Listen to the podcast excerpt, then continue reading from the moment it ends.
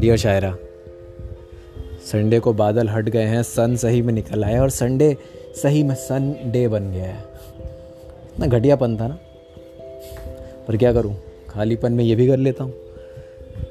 क्योंकि तुम्हारे ख्याल करने, तुम्हें याद करने के अलावा कुछ और करने की कोशिश संडे को करने का जी नहीं करता। छुट्टी का दिन होता है। छुट्टी में इकलौता काम मुझे तुम ही याद आते हो। तो मेरे पास हो या दूर हो, पर जो भी बातें हैं, तुमसे ज़रूर हो।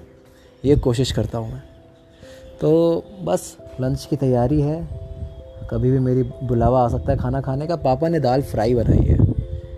शायद तुम्हें पसंद हो। पर मैं तुम्हें क्यों बता रहा हूँ? आ रहा पापा?